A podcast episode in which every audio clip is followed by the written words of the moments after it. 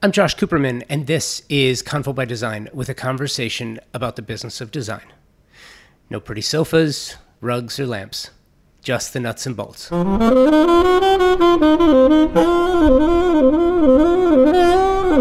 You might say, hey Josh, you talk about the business of design quite often. What makes this any different? And you would be right. I try to bring you different perspectives about the business as often as I can from as many different perspectives as possible.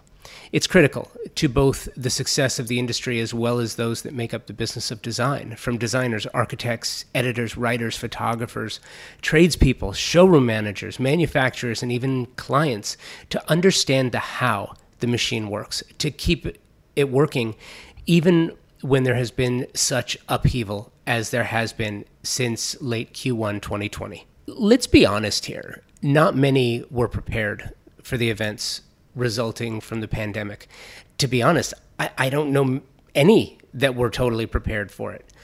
Many are still not prepared for what comes next. Why? Well, because we have no idea what's coming next. Or do we? This is another installment of the Wellness and Thought Leadership series presented by Thermosol. The series is being produced to provide insight about issues exactly like this. I'm editing this episode at the end of September 2021, according to multiple reports. There are now 62 ships off the California coast waiting to offload cargo. Some of this product might be yours. A few months ago, I was reporting that there were 40 ships waiting at these very same ports. Now, at the very same time, there are over 150 ships waiting to load cargo off the coast of China. Not everything comes from China, but much of it does. And if not the whole product, components. And if it isn't getting loaded, it can't get delivered. This is not the only challenge right now, but it is a glaring one, and one that you must first recognize in order to address many of the others. So my conversation today is with Keith Granite. Keith Granite, president of his consulting firm Granite Associates, has been advising those in the business since 1991. He's the author of Business of Design, a groundbreaking business book specifically for the design trade. This book was groundbreaking and led to changes in the way many designers view the business of design and their roles as business owners, not just creatives. Granite now has a new book about the business of design. And listen, if you are going to wait 20 years for the sequel, the expectations are obviously going to be high, and the timing for this could not be better. This book covers new ideas relating to changes in the design business today, markedly different from what it was like in 1991 when his first book was released. The Business of Design, Balancing Creativity and Profitability is the subject of this episode of Convo by Design, and another edition of the Wellness and Design Thought Leadership series presented by Thermosol. If you are not already subscribing to the podcast, please do, so you get every episode automatically when they're published. You can find Convo by Design everywhere you find your favorite podcasts, and now you can find us on designnetwork.org, a destination dedicated to podcasts, all things design and architecture. So make sure to check that out. And if you need some help, ask Alexa or Siri for help. Just say, hey Siri, play Convo by Design podcast, and she will. Convo by Design is presented by Walker Zanger, a fantastic company and an equally fantastic design partner. While the Walker Zanger brand was built on the promise to inspire designers and architects to do their best work, there's far more to it than that. Yes, that promise is fulfilled every day through a commitment to provide the best ceramic, glass, stone, porcelain, and concrete surfaces and finishes. But at the heart is a family-owned and operated business that provides stunning surfaces for a well-designed home, and does it to make designers and architects do their best work for their clients. Walker Zanger started in 1952, and they are absolutely one of the best trade partners a designer can have.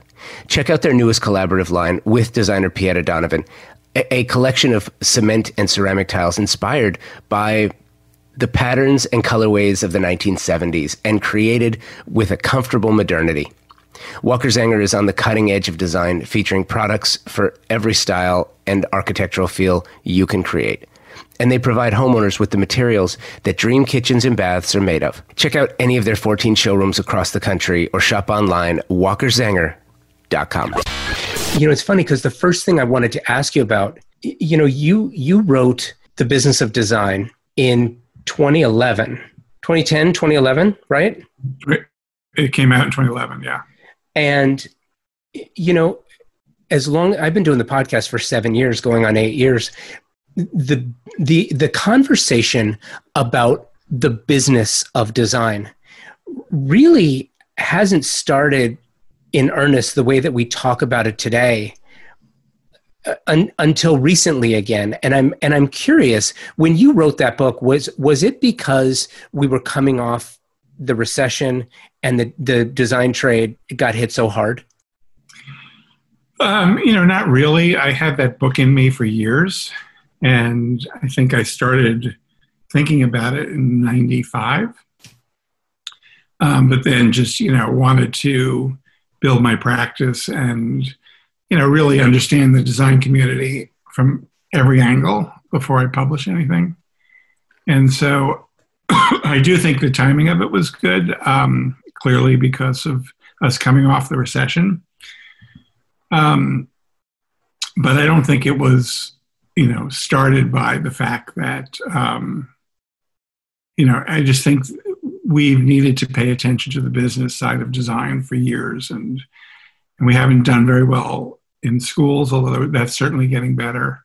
And there haven't been that many practicing educators who really know how to teach it right. So I felt like it was really necessary. I kind of want to challenge that statement a little bit. You said in the schools it's getting better.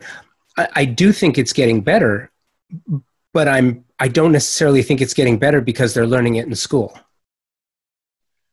Explain that. So I feel like, you know, in the design trade, it's interesting because you really do have to break it out into two categories: architecture and design. Architects have, for the most part, I don't want to say always, but, you know, for the longest time, they've done a better job treating their business like a business. Designers have had more of a creative approach traditionally to the manner in which they treat their firm and their business. And I think it's never been more evident than when social media got popular, because then you got to see the inner workings of the back office, and you could see who was organized and who wasn't organized by their feeds and their flow. And I still don't think that the formal education side has done the work to teach designers how to start a business, form a business, operate with a business in mind, and be business-minded, where you focus on your brand. Does that make sense? Completely. I guess the reason I say it's getting better is because the few schools that I've been working with are doing a tremendous job, like SCAD, where, you know, they really are teaching how to build a creative career. The New York School of Interior Design uses our software to teach how to purchase and manage a business. You know, some of the other schools are coming on board slowly. I think 10 schools have adopted my book as their pro practice class. So, you know, it's a small sort of, you know, pedal in the ocean, but we're getting there. Yeah, we are getting there. And, you know, it's interesting too, because I think that in the past, you would have really successful designers, your Bunny Williams, your Elsie de Wolfe, you know, your iconic interior designers, but it was always about the work. You never saw behind the curtain. You never really understood or saw what they were doing from a business standpoint that helped them launch their practices. I think we have modern masters like Martin Lawrence Ballard, like Catherine Ireland, like you know, Timothy Corrigan. You know, Tim, I think is a, and he, I believe he's one of your clients, perhaps. I'm not sure. He's a past client, and he did come out of the business world. He did. He came from the advertising agency side, you know, so he really understood the idea of brand and USP, unique sales proposition, and how to both take the work that you do and make a business around it so that people understood the product that they were getting from you. I'm curious, the difference in the business. And it's so funny because when you said that you started ideating this concept for the book in what, 95, and I'm thinking, okay, 95, and he publishes it in 2011. You have a very long runway for a project. But just out of curiosity, is this started? Yes. Actually? Okay. Yes. Yeah. Are we good with that? Yeah, of course. I just wanted to be sure. Yeah. I mean, I think that yeah, of course that's a long runway. Just because sort of the concept to create the book was there. And I'll be honest, it came out of a conversation I had with Barbara Barry, who was one of my first sort of high-end interior design clients, that we wrote her business plan and did her some of her licensing. And she's like, there's a book in you. And I said, I think there is, but I need more experience. So we let that runway sort of take its course to get there. What do you think has changed in the business of design since you published that book? Well, it's very timely you asked me that question, because we are reintroducing a new edition of the book in, looks like it's now going to be June for next year, because there has been so much that's changed over the last decade. And I would say the key components, there's a lot that's still very much, you know, a business is a business, but there's a lot that's changed in our industry. Certainly marketing is a big issue, because 10 years ago, we weren't even thinking about Instagram as a marketing tool. And we were counting on the publications that, you know, are less and less these days. HR, who our employees are, that we live longer, and that we have multiple generations that are working under one roof. And how do you manage their different, you know, goals and incentives? I also think that as an industry, especially in interior design, the consumer has become much more comfortable, as has the designers, on buying online and being able to buy luxury goods that didn't exist 10 years ago. I mean, some of those sites like Gilt and One Kings Lane, you know, only came about. First Dibs probably a little earlier, but First Dibs was really just a marketing tool. But the actual comfort of doing e-commerce online for high-ticket items is within this last decade, which has made a major change to our industry. It is, and I'm curious too, you know, when you talk about the business, I think there was a certain amount of protection around designers when it came to pricing and business model, because, you know, pricing, you had to, in the good old days, you had to be a designer to take your clients into the Pacific Design Center and go visit the showrooms. When that became open to anyone, I think it spun the design community a little bit. And I think the second hit was when the internet became ubiquitous and you could price, you know, I talk to designers all the time, and one of their, you know, complaints is still that they can get priced on anything. And for them to justify their worth and what they do is a really scary proposition. And I think it speaks back to understanding the business side of it, so that you can insulate yourself as a business owner. You know, you can isolate the value propositions that you have and really lean on those, so that pricing is just sort of, it's one of those parts of business, but it's not the business as a whole. Yeah, I think there's two parts of that conversation. The first is, how do you communicate your value? Because your value is definitely not based upon your pricing. Because, look, you and I can go buy all the same goods that Catherine Ireland buys to put in someone's house. Are our homes going to look like Catherine Ireland designed them? No way. You know, she knows proportion and scale and how to put it all together and color. And so you can, anybody can buy anything. It's the question of where's the real talent? The talent is putting those items together in a way that, you know, makes for a beautiful space. The other part of that is that I do honestly believe that designers should get better pricing than the consumer. There should be two-tier pricing. And if you look at any industry out there, if your salespeople are your greatest customers, you give them better pricing, right? So if I'm a consumer and I buy one sofa, sure, I should get some kind of discount for it if the manufacturer wants to give it to me. But that designer who buys 1,000 of those sofas should certainly get a bigger discount. And I think any manufacturer who doesn't understand that doesn't understand their consumer, which is both retail and to the trade. Do you think that there is a disconnect because there really isn't one central organization that speaks for the design community? You know, there are plenty of people who say, you know, there's one or two that try, but the problem is that years ago, the AIA got caught, or not caught, but got in trouble for trying to do price fixing by making recommendations. And so people stay clear of that. I say this often, it's, if you ask 10 designers what their fee structures are, you're going to get 10 different answers.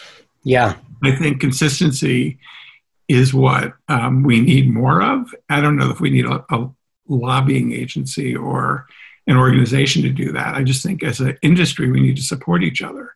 You know, I'll look at the real estate industry. Most real estate agents charge 6%.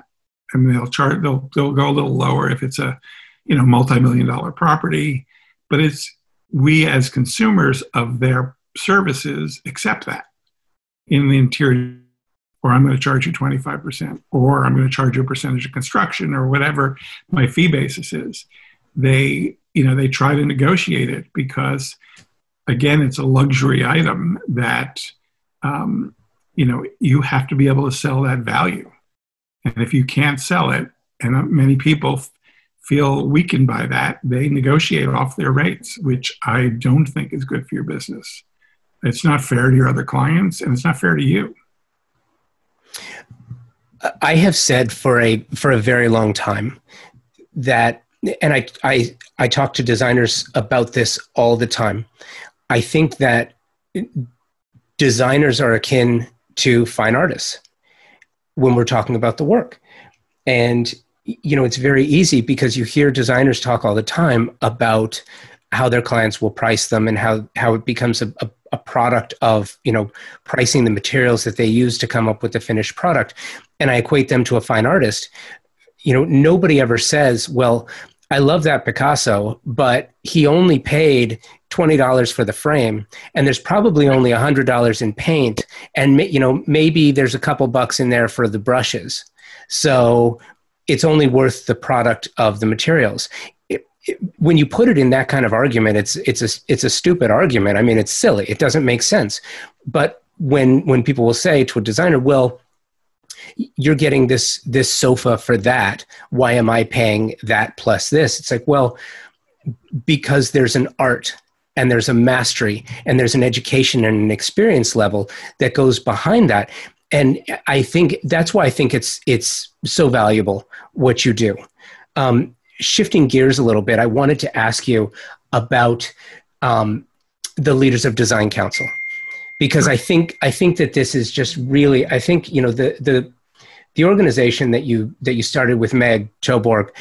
I want you to talk about why you started this and sort of what you do, and I've got a ton of questions about it, but I think these are the types of things that bring the design community together. And you've been doing this for quite a while. How did it start? So it started 15 years ago. And it came about for the desire to create community that didn't exist in the high-end, mostly residential and hospitality world.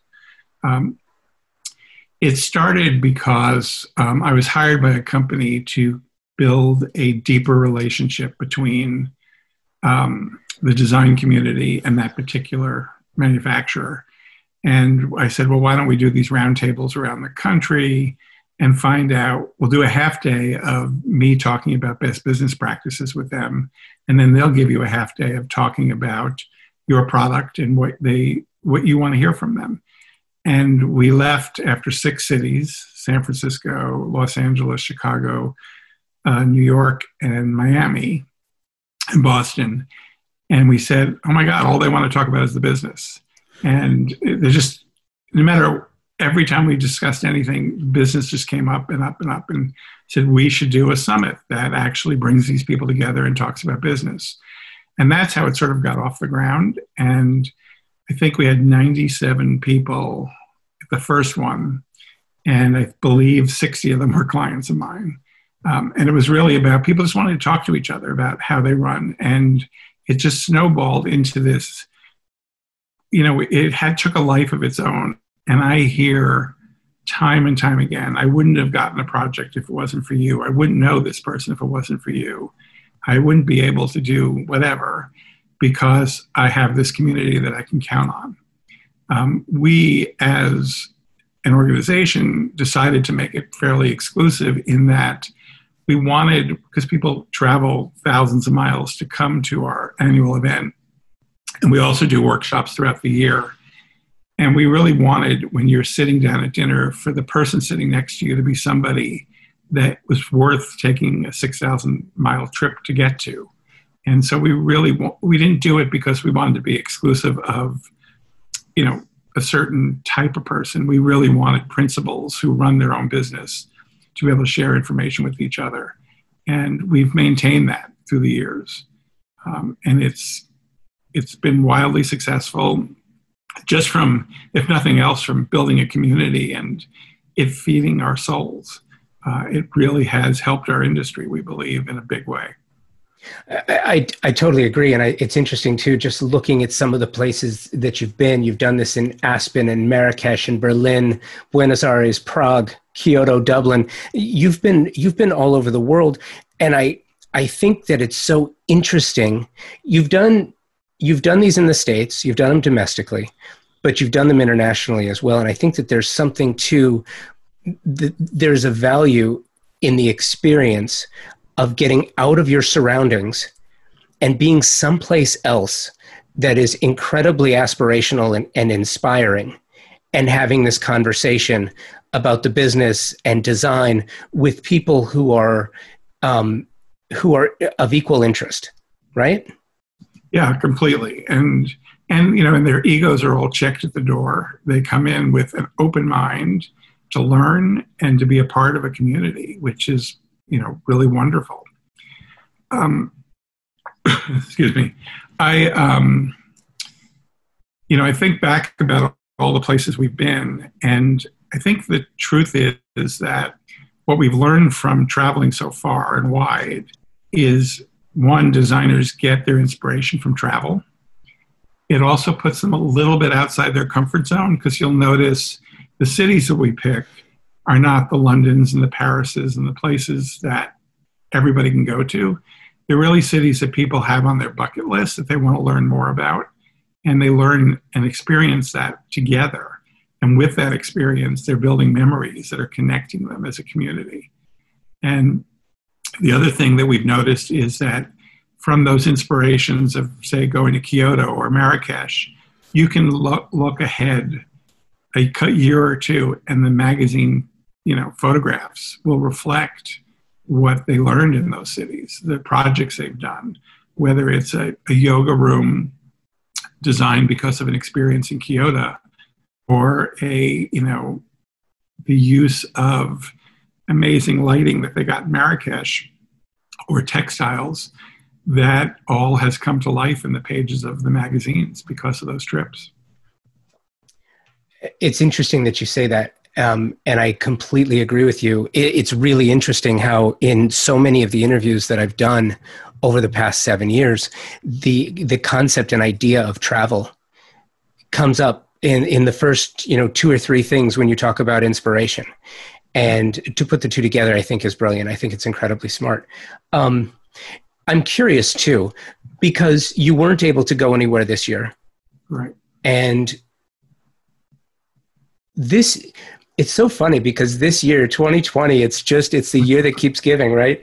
And I do think, and I think this based on, you know, I imagine that the conversations you've had are very similar to the conversations that I've had, and because we're all having them.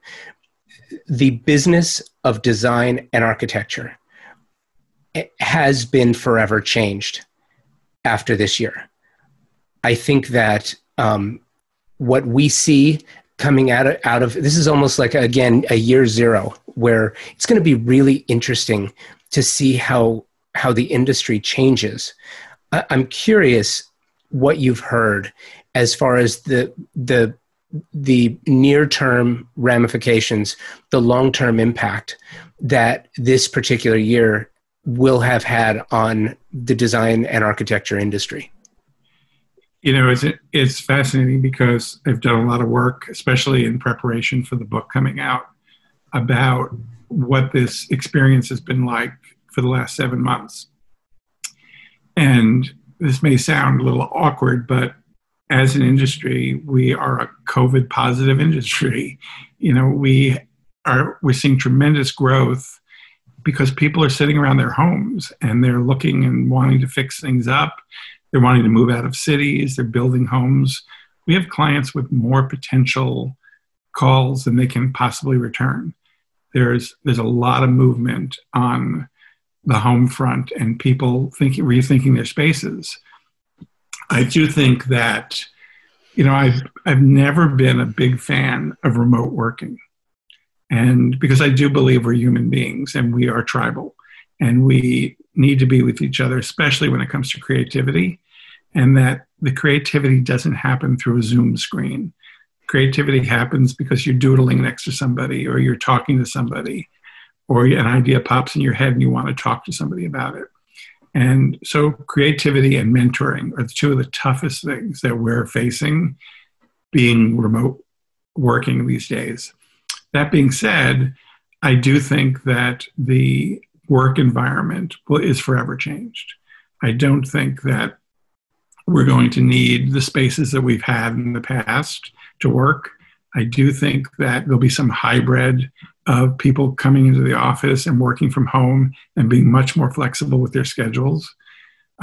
You know, I do think that Americans also have very short memories.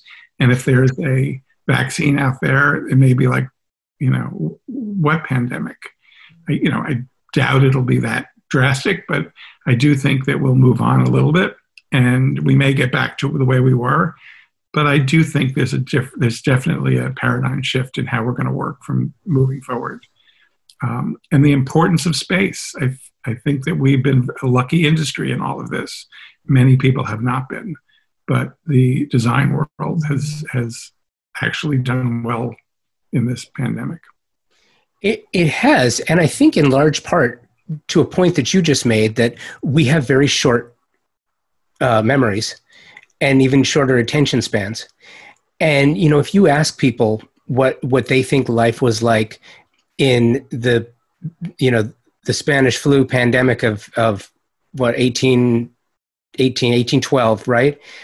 What the experience was like, you will find that it was very, very similar to what we have now. And I think that all one really has to do is kind of look at what happened then. You know, the idea of a modern vestibule was reimagined. A new bathroom concept. You know, we don't put porous unvarnished wood in bathrooms anymore because it's not a good idea. But things like this brought them on. You know, there were maskers, there were anti-maskers, there were all of the same things that we're dealing with now. And I think it's interesting to sort of look back and see what happened to say, okay, you know, this could possibly happen again in the future. I think to your point about us being tribal and the workspace is really important, because you're right, we do need to be in person. This is not the best environment for you and I to be talking. You and I would have, you know, would it be a better conversation were we in front of each other with a cup of coffee, you know, in an open environment? Perhaps. you know, what does that workspace look like in the future? What does it mean for, you know, an upstart city that maybe has the type of infrastructure and is ready to absolutely explode because talent is now moving into that environment? And how does that change the way that we think about things? I mean, are these sort of ideas that you're hearing as well? Yeah, actually, I was reading an article today that one of my clients wrote about downtown LA and reimagining the spaces and even rethinking how people live, because, you know, there are quite a few, I guess 60% of Los Angelinos are renters. And, you know, spaces are not necessarily made for as well for multi-generational families. And, you know, are we really thinking how we do want to live and continue to live? And how will that shift and change? And what are the spaces that we currently have and how can they be adapted to, you know, different cultural desires? So I do think that there's a lot to be thought about in our industry. So when does the Business of Design reissue come out? The manuscript been turned in, so I'm glad to say that. And it should be out in June of 21. So I'm curious. The manuscript is turned in. I imagine you've been working on it for a long time into 2020. Did the events of the pandemic, did the events of 2020 affect how you wrote the book? Absolutely. I should say, because it's a re-release of the original edition, the basis of the book certainly didn't get affected by that. But the way I thought about how our industry is shifting and changing definitely was affected by it.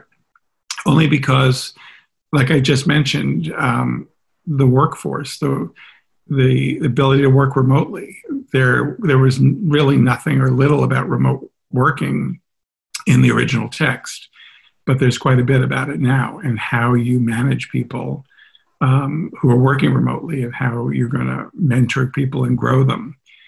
There's, you know, a lot about who people are today, and that, you know, I didn't really mention much in the first book about multi-generations, but you've got, you know, baby boomers working with Gen X's and Gen Y and Gen Z now. And those 3-4 generations have very different motivations. And how do you make sure you're tapping into each one of them to get the best work out of them? So it addresses, you know, items like that. But definitely, and I'm thinking back about the rewrite of the intro, and it starts out with, we're in the middle of a pandemic. Curiously, did you approach the ideas of social media? Because that was obviously not an idea that was forefront in the book in 2011. You know, imagining that's, you know, that it existed, but it wasn't as important as it is right now. Do you also I'm curious as to the importance of, you know, the reason you started the Leadership of Design Council in the absence of a central organization to lobby and negotiate, not collude, but to lobby for, you know, better pricing for designers. The idea of the ambassador program, which is becoming incredibly popular now, and it almost serves as small lobbying groups. I'm curious if your approach on those versus the original book in 2011. Well, yes, there's quite a bit about social media and, you know, everything from consistency and how you post and what people are looking at, and that it's an important outlook or an important view of who you are as a firm on everything from your design work to the product you sell, and really paying attention to it in a way that has become significantly more important than press today. And, you know, I don't know what it means like in 10 years from now, are we going to look at that and say, can't believe, you know, we really bought into that? But we have, and, you know, it's here to stay for as long as I can tell. Well, you know, let's back up a second and talk about that idea of press. It's so interesting, isn't it? When, you know, when you write a book on the business of design, the main influencers at that time really are the shelter publications. Right. But they're not anymore. It's interesting too, because it's not like there's no value there. They're very, very important, but their role has drastically changed. Are you there? You froze for a minute. Yeah, there you go. You know, and I'll tell you, this is one of the things we freeze. Were we at a coffee shop in front of each other or in the office having a conversation, we would not freeze. So there's another benefit to being in the real world together. You know, I was just mentioning that the role of the shelter publications, the magazines, has changed dramatically. You know, I'm a contributor. I'm an editor. I am a tactile person. I love feeling the magazines. I love flipping the pages. There's a certain amount of surprise and delight that comes every time you flip the page because you see something new. Sure. But our society, our consumption of media has changed dramatically. And that's a big part of it. And I'm curious, you know, you mentioned the press, your thought on that aspect of the business and where it goes from here and how designers really do engage in that environment. You know, I hope the magazines, like you said, don't go away, because I am a tactile person as well. I mean, I write books, so I like feeling and touching things. Are we frozen again? No, I can hear you. Shoot. I can hear you. Okay. And, you know, I think that the acknowledgement of being in a magazine or being in a book is fairly significant to your employees, to yourself, to your clients. And the reach is far greater than, you know, even if you have 500,000 followers, you still have a different reach when you're in a magazine. And so I do think it's confirmation, because you're not posting it yourself. Someone else is saying your work is being acknowledged as, you know, great work, and it's worthy of the publication. And I don't think social media could ever take that place, that need for that acknowledgement. So in that sense, they're all parts of a puzzle, and I think they're all important pieces. And you have to adapt to all of them. You have to have a multifaceted strategy when it comes to marketing your work and your talent. Have you started thinking about how you move forward with the Leaders of Design Council, how you plan potentially getting everyone back together in the near future? Do you do smaller, more localized events? Do you go back to your original idea of going to individual cities with smaller groups? Do you, you know, do you incorporate a certain video element? I mean, listen, it's harder to do it this way. It's not as personal to do it this way, but right now this is all we have. Will this play a role in the Leaders of Design Council? Do you plan more exposure at events? What do you look at as it relates to your own business moving forward? Well, that's a loaded question. I mean, there's a lot there to unpack, but I will say we really haven't sort of skipped a beat when it comes to communicating with our members. As soon as this hit, you know, we were all planning on being in Monaco for our next conference. And Monaco is a home base, but mostly the south of France, because there's such amazing art and architecture there. And obviously it couldn't happen. Everything shut down. And so we've postponed it till March of 21, which we're still not certain that that's actually going to happen. It happens because they have a lot of our money, and we would like to, you know, at least get that value out of it. But immediately Meg and I came up with this idea of a program we called Elevations, and we brought in speakers. We started with actually an infectious disease doctor from University of Pennsylvania, and then moved through it to leadership coaches and, managing, remote working, and then design inspiration. So this month alone, we had two speakers, a man named Keith Recker on color and the history of color. And then Charlotte Moss talking about how she gets inspiration through her collages. And so we've been introducing, we have Brad Ford coming this Thursday talking about, everything he's been doing with the sort of his makers program that he's been doing in the Northeast. And so we have kept our community together through asking them what they need from us and then giving them resources through Zoom talks. We've had cocktail parties and celebrated events with people. It's nothing like, being together for sure, but we still seeing people's faces and knowing that connectivity still exists was very important to us. And we continued that over this past 7 months. And it's been successful. During the same time that we've got the pandemic, we've also got this social injustice, race. It's just become something that was brought to the forefront. And it's not like many people were surprised, because these are deep-rooted, deep-seated, long-time issues. And design is one of those issues as well, or industries as well, where diversity hasn't really been a forefront in the topics that are discussed. And it's interesting because I got a front row seat for this. Last year during West Edge here in LA, I produce all of the programming for West Edge. And I produced a panel, called Design Diversity, Crafting Our World the Way It Should Be. And I had four faces of color.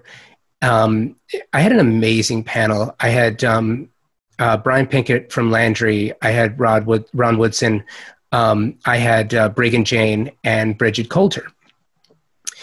And the idea was to talk about, it stemmed from a previous discussion where at an industry event in New York, the idea of diversity had come up. This is like 2 years ago.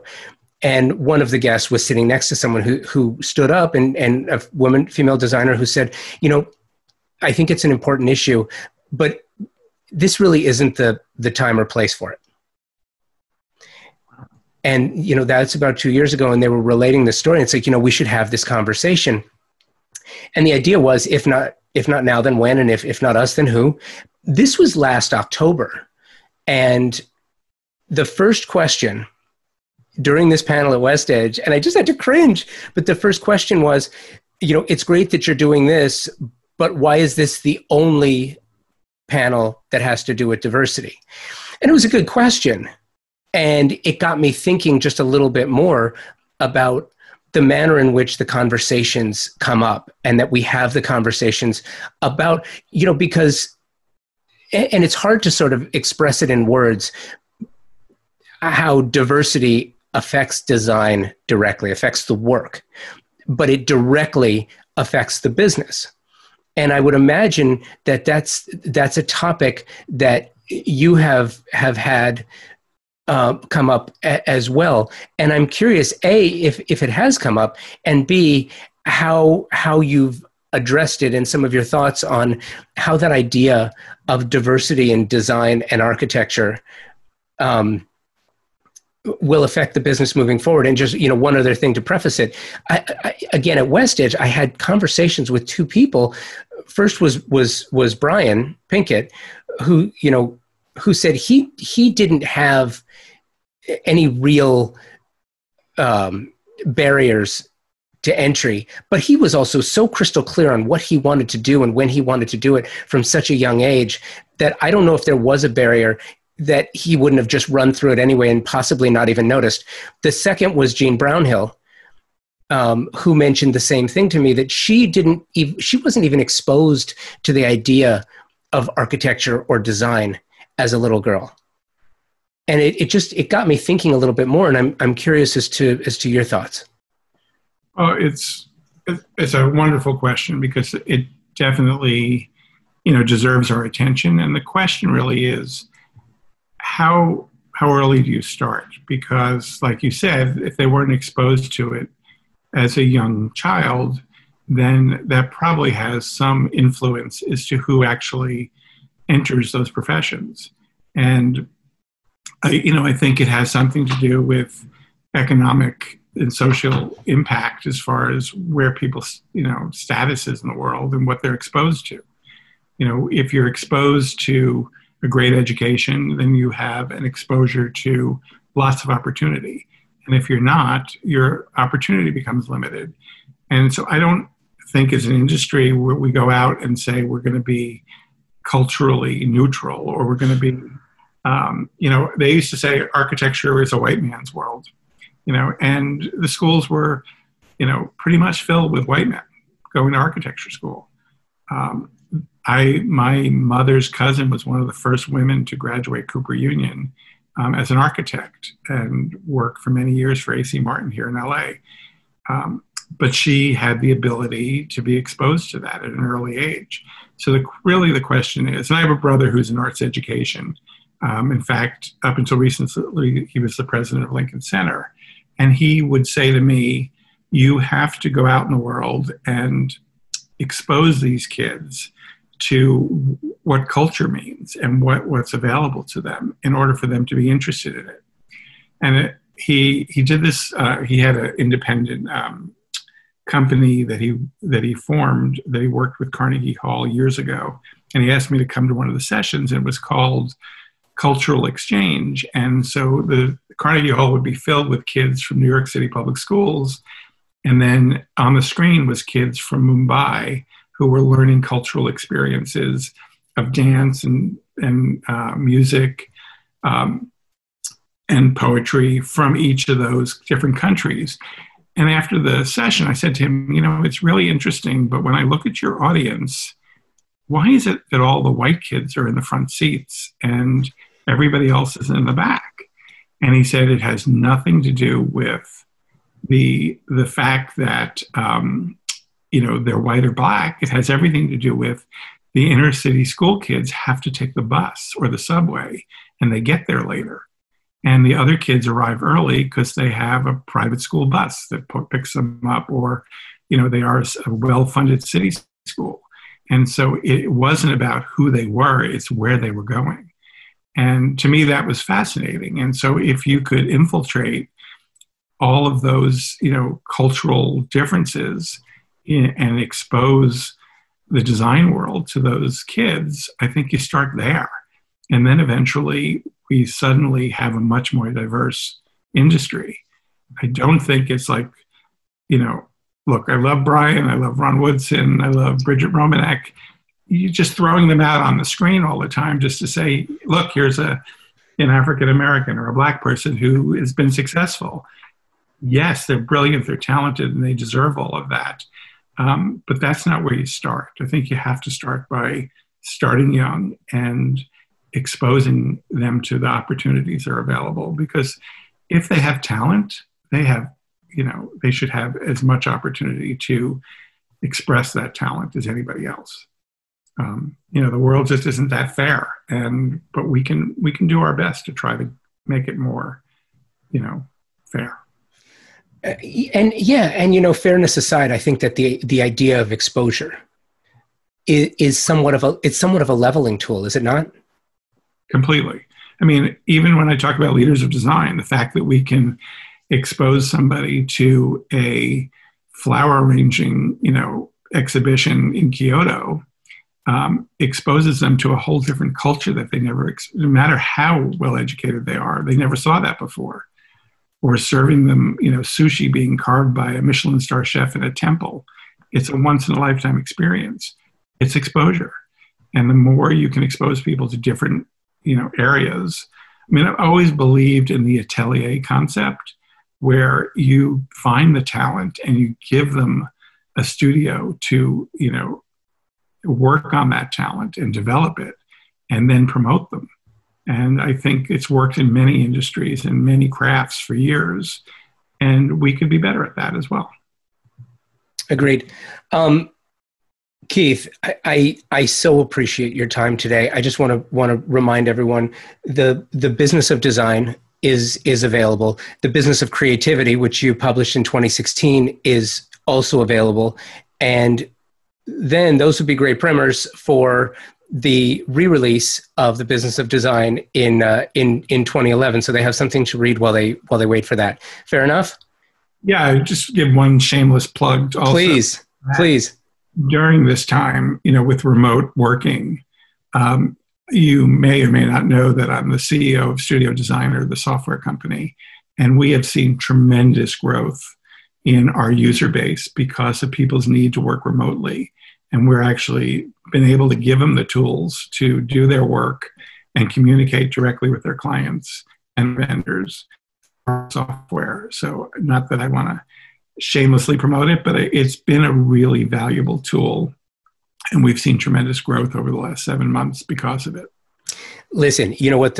I will tell you, I don't think that there's anything to apologize for. And I don't think that the plugs are shameless. And I'll tell you why, Keith, honestly, because, the process of discovery has probably been one of the most challenging things that has, in the conversations that I've had, discovery of new product when you can't talk to reps, discovery of new opportunities and new product when you're not going to trade shows and you can't go to the design center. Discovery of changing. I mean, listen, 7 months ago, if you would have said the word Zoom to anyone in the design or architecture industry, 9 out of 10 would have had no idea what you were talking about.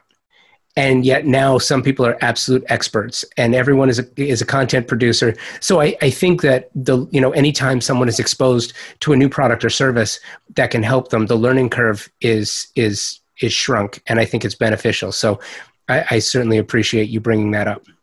Yeah, I mean, I have to say it all sort of fits with what I'll call my magnetic north, which is the Business of Design. And that is, whether it's my books or the software or the consulting I've done, it's really about bettering our industry to be better designers through creativity and running a better business. Because the stronger your business is, the more creative you actually are, because you're not worrying so much about whether you're going to, where that next project's coming from or how you're going to pay your employees. I love that you saved the most powerful quote for the absolute end of our conversation. Keith, this was great. Thank you so much. Really appreciate you bringing me on, and nice seeing you again. Thank you, Keith. Excellent catching up with you. Thank you, Walker Zanger, for presenting Convo by Design. You are remarkable and appreciated. Thank you, Thermosol, for presenting the Wellness and Design Thought Leadership Series. And thank you for listening. As you may have noticed, Convo by Design is bringing you design talent from all across the country. And it's not just about LA and New York, but Maine, South Florida, and Portland, Oregon. We are so rich in talent that sometimes we forget some of the gems. Email me with show suggestions, and feel free to suggest a designer, architect, or other creative you think the editorial team should be aware of. Thanks again for listening. Remember why you do what you do, and that the Business of Design is about making better the lives of those we serve. Until next week, be well, and take today first.